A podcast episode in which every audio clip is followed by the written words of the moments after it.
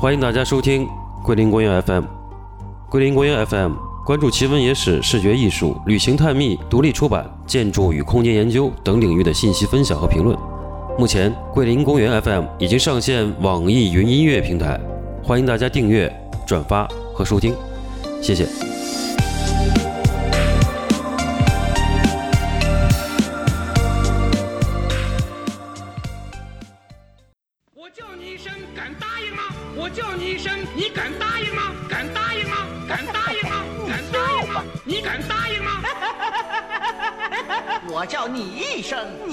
答应吗？嗯，桂林公园的朋友们，你们好啊！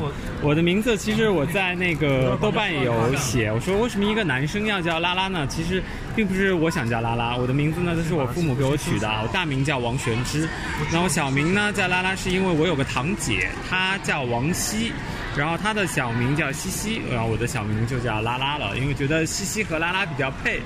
后来我发现，那个法国有个卡通人物叫 Kiki and 拉拉，就是 Kiki Lala。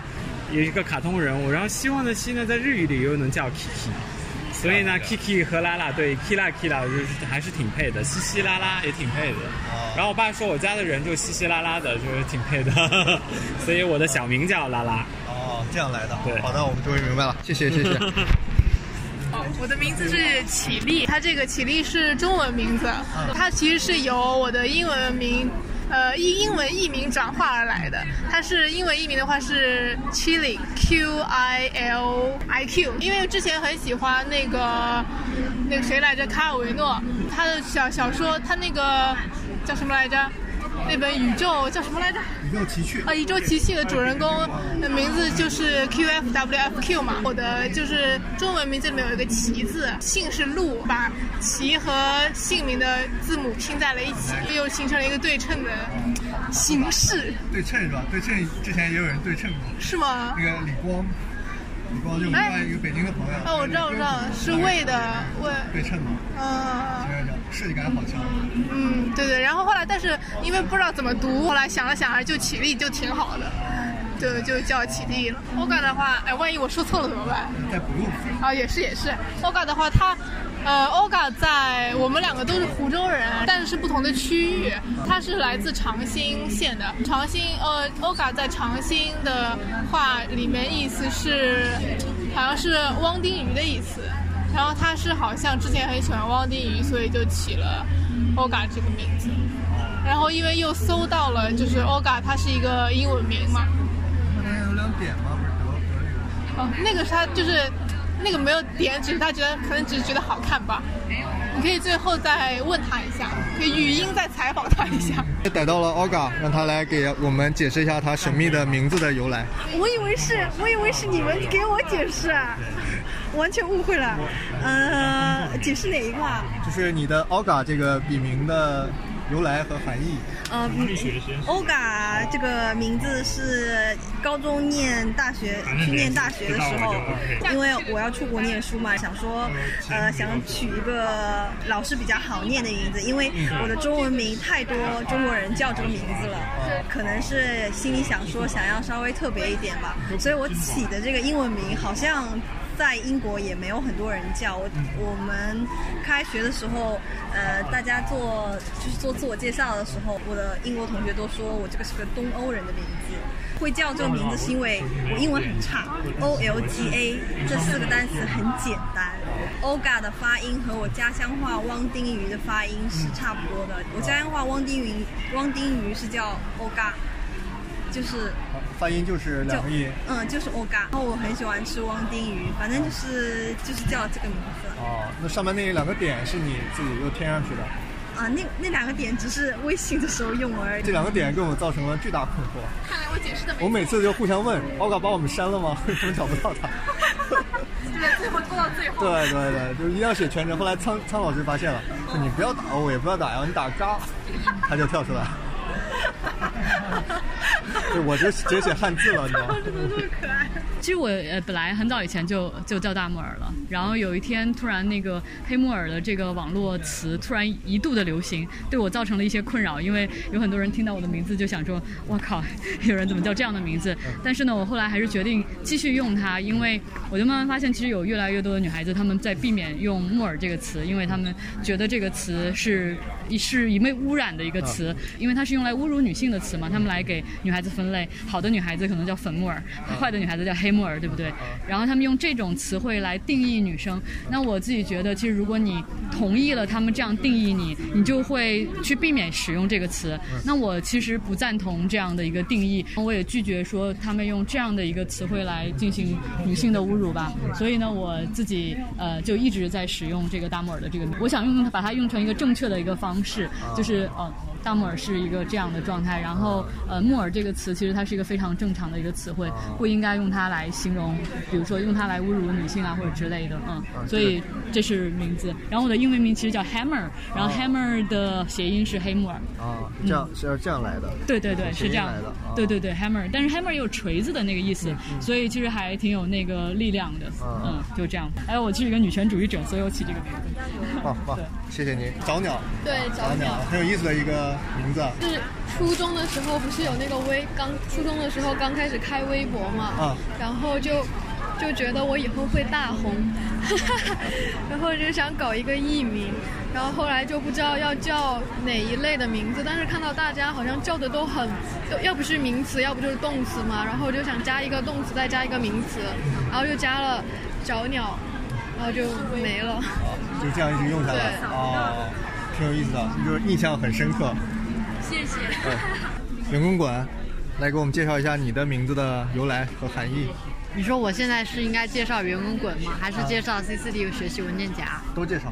哦，圆滚滚是我当时我本科有一段休学的经历，就相当于中途断了一年啊，因为我自己的真名会比较生有一点生僻，所以我不不太喜欢给别人介绍我的真名，然后我就想那起一个好记的名字，又因为是休学，所以就是像一个新的开始一样，所以我起的是那个原原子，就是原子，就是一般大家的原子。然后后来是啊，有一天反正可能心情好吧，就觉得呃就要不就叫圆。滚滚嘛，好记，就但竟然就一直以这个名字就没有改过啊，就叫到了现在，嗯，但微信上叫那个 C C D 学习文件夹，是因为我也过去有一年多，接近两年的时间沉迷于三维软件，然后用这个名字来监督自己学习，包括把那个头像也换成了一个文件夹的样子，嗯，所以你的创作也也是在。转到了这个这个软件跟这个，不是，就是只是一部分嘛，就这个媒介能有它新的内容带给我，然后它也是一个呃新的。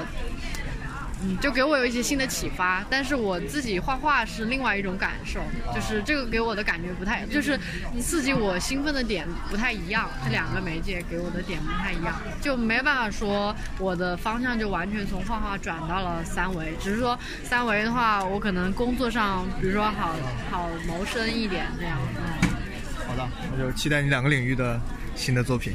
好的，好的，请唐燕，前漫画人，前漫画人了啊啊。给我们聊一下他现在的这个主打的少年脑，你知道，全称叫少年脑科学实验室。啊，少年脑科学实验室。科学实验室。对。是怎么来的？就是其实以前注册了一个品牌叫光无限嘛，然后我们要做一个实体才能在国内落靠这个注册商标，所以我当时就想了一个名字叫少年脑，所以是实际真的注册了这个公司的。但是那个时候不叫少年脑科学实验室，是叫少年脑什么文化什么有限公司什么的啊。但是我觉得最起点呢，可能要在于二零一五年的时候，就是临时艺术展。少年脑呢，当然是希望自己有永葆青春的能力啦。但我觉得，呃，这个展览，其实当时做这个展览的时候，他会有一个要求，就是说每个人都做成固定的样式的。但是我是希望。它能够有可拆拆解的，我有我自己的特点跟个性。但是少年脑科学实验室这个科学到底是什么？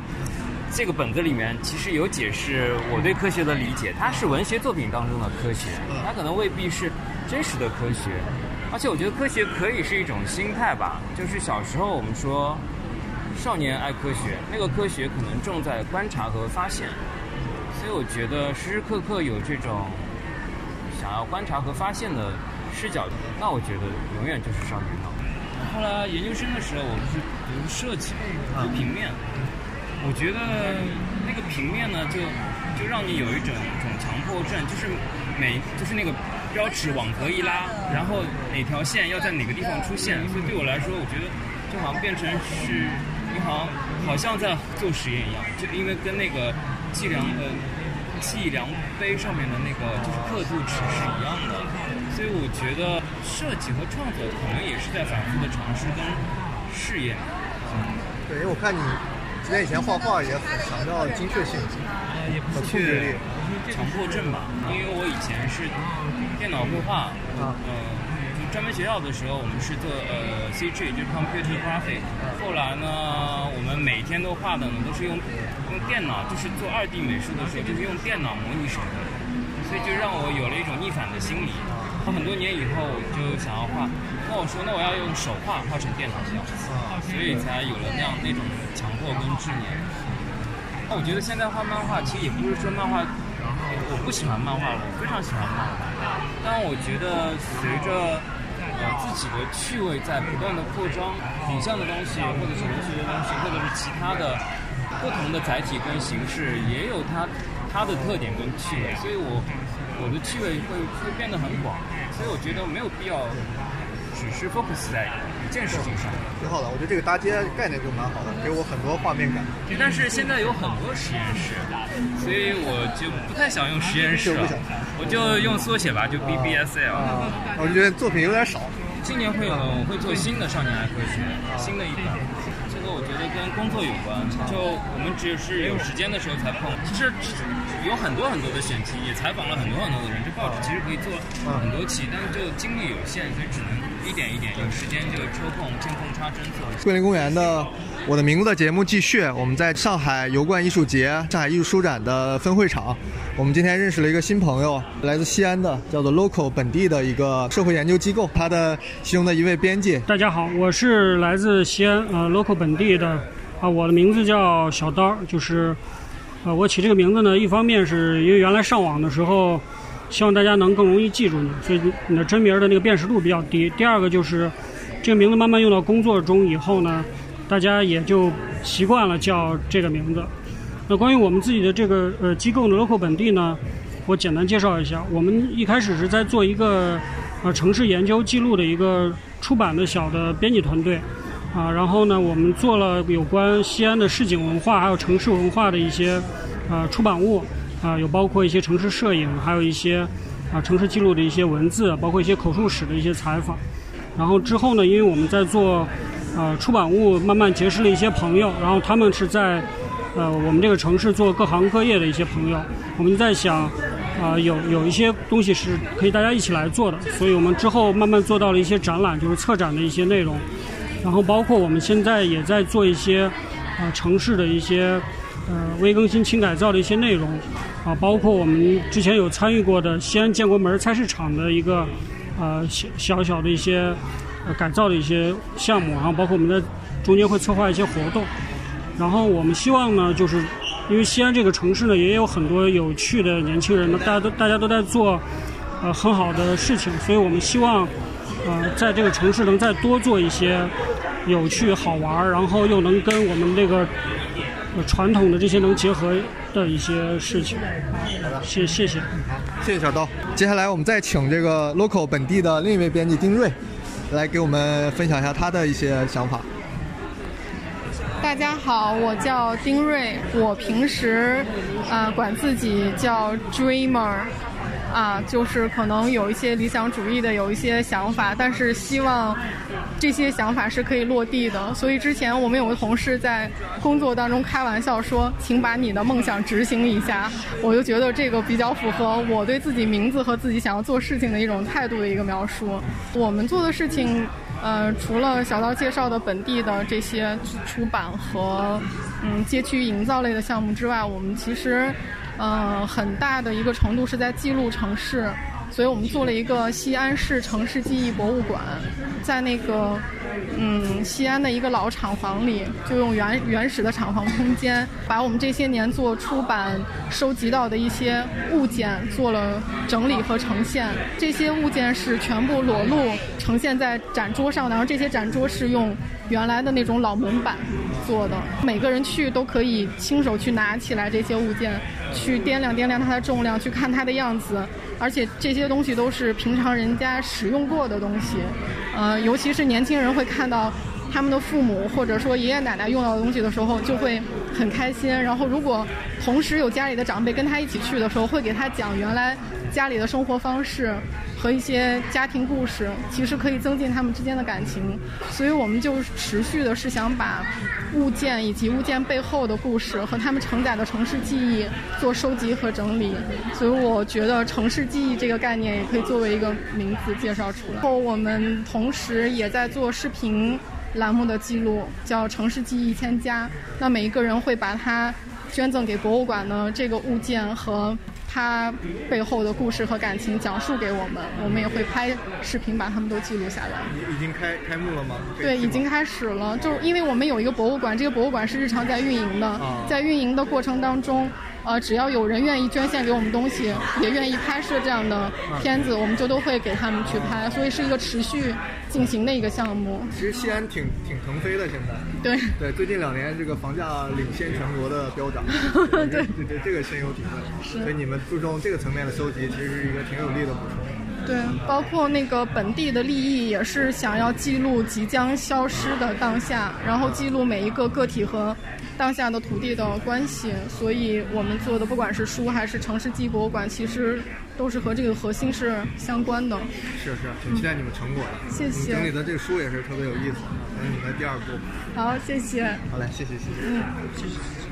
泡磊正，呃，他就是 Fire Dog 的主理人，今天在这个怎么油罐艺术节上，呃，逮到了他，现在我们就请他来介绍一下他的。呃，名字的由来以及它的品牌的含义。好的，好的。Hello，大家好，我是 Polly。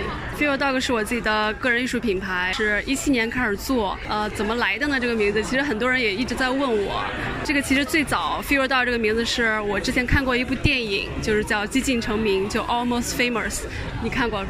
有印象？所以是一个纪录片，讲一个乐队的。它里面有一首歌是净水乐队的一首歌，叫 Fever Dog。觉得其实我我当时看到这个名字就非常喜，后来就觉得也很很。符合我自己的一个个性，就是 fever，可能也是表达对艺术领域、对漫画视觉一些热爱狂热，所以后面觉得 fever dog 非常的适合我，所以我就一直用下来。汉译为什么叫发达？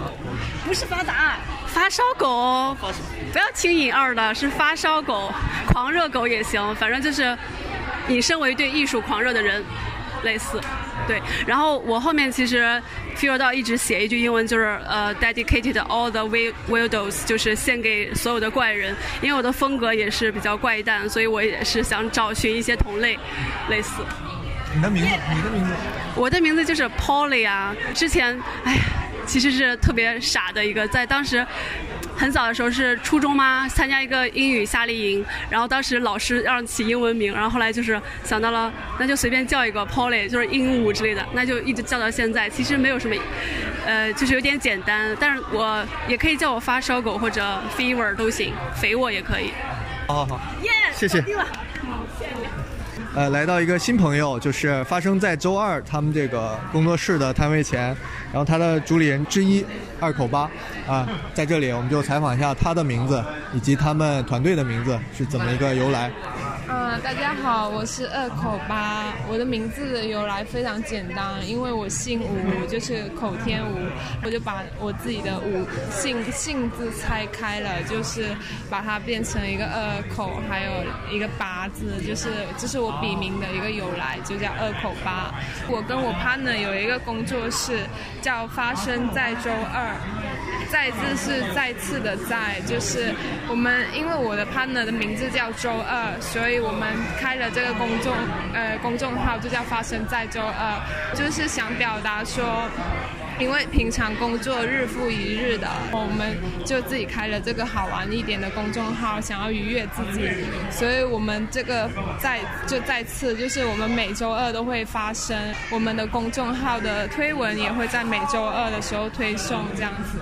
我们差就是，嗯，大家看不到他们的作品，其实观点和立场还在我看来还是蛮清晰的。你可以简单概括一下吗？近期我们有一个新的小径的创作，就叫 See What，它的中文名就叫看什么看。现在是第一期，就是因为日常生活中，我们只要打扮的另类一点，就会有很多人对我们投来一些异样的眼光。我跟我潘能走路的时候，就把这些眼光给收集起来了，就把它收录到一本小杂志中。这本小杂志里面还有一个小怪兽的故事，就是他本来是一个很正常的，有一天发现自己眼睛看不见了，但是后来发现自己眼睛长在下体里下面的。他因为想要让他走好自己的路，看好自己的路，不要让，就是不要看别人，对这样子的一个故事。呃，桂林公园来到了菲菲跟乔伊的摊位，那我们现在就听他们介绍一下他们的名字以及他们一个很有趣的机构。来介绍上海当代艺术局吗？先介绍你的名字。啊，哦，我叫费一宁，然后菲菲，菲菲，对，常用名是菲菲。然后来源是在上海念大学的时候，本来名字是狒狒，但是但是在上海话里好像会念成菲菲，所以就一直就叫这个名字了。我现在是呃一个职业艺术家，设计于呃影像和一些小雕塑，对。呃，我现在就叫夏乔伊，就是是我作为一个职业艺术家的名字。然后，因为我就倒叙好了，先说最近的，然后再说。我上大学是在美国上的，然后啊，一直就是用一个英文名就叫 Joey，因为我中文的啊真正 ID 的名字跟那个啊 Joey 就是读起来有外国人读我的拼音的时候会听起来像 Joey。对对对，然后回国之后做艺术家，然后就是啊展览的时候会有中英文的名字，然后我就想把它统一一下，就是周一夏夏乔伊，这样子会比较简单一点。出口转内销。对对对，对，然后我觉得这也是一种身份焦虑，就是。我就是可能就是对人跟人交流之间有一些有有一点点障碍，就是我觉得不想让别人直呼我的名字，所以就会自己给自己虚构一个人叫夏乔伊，然后我就是扮演他这个角色。之前我跟 V V 认识的时候，我就叫夏晨，就是夏天的夏，然后沉下去的沉，就是比我觉得比较好玩，就是听起来就是就那种 thinking，然后下沉。对对，我的本名就是一个秘密，就是不说。啊，我们机构英文名叫那个呃，Shanghai Contemporary Art Community，然后它这个缩写出来，就是一个 Shack，就是 S H C A C。我们会做一些艺术家职业使用的一些物品吧，日常用品和或者是生产时要用到的一些东西，我们就设立这么一个名字叫 Shack Supply，就是给。给艺术家提供一些服务的一个机构吧。他们的这次的展品真的非常有意思，嗯，我也忍不住买了一件。好的，欢迎大家关注他们啊，好，这样，谢谢你们啊，谢谢谢谢。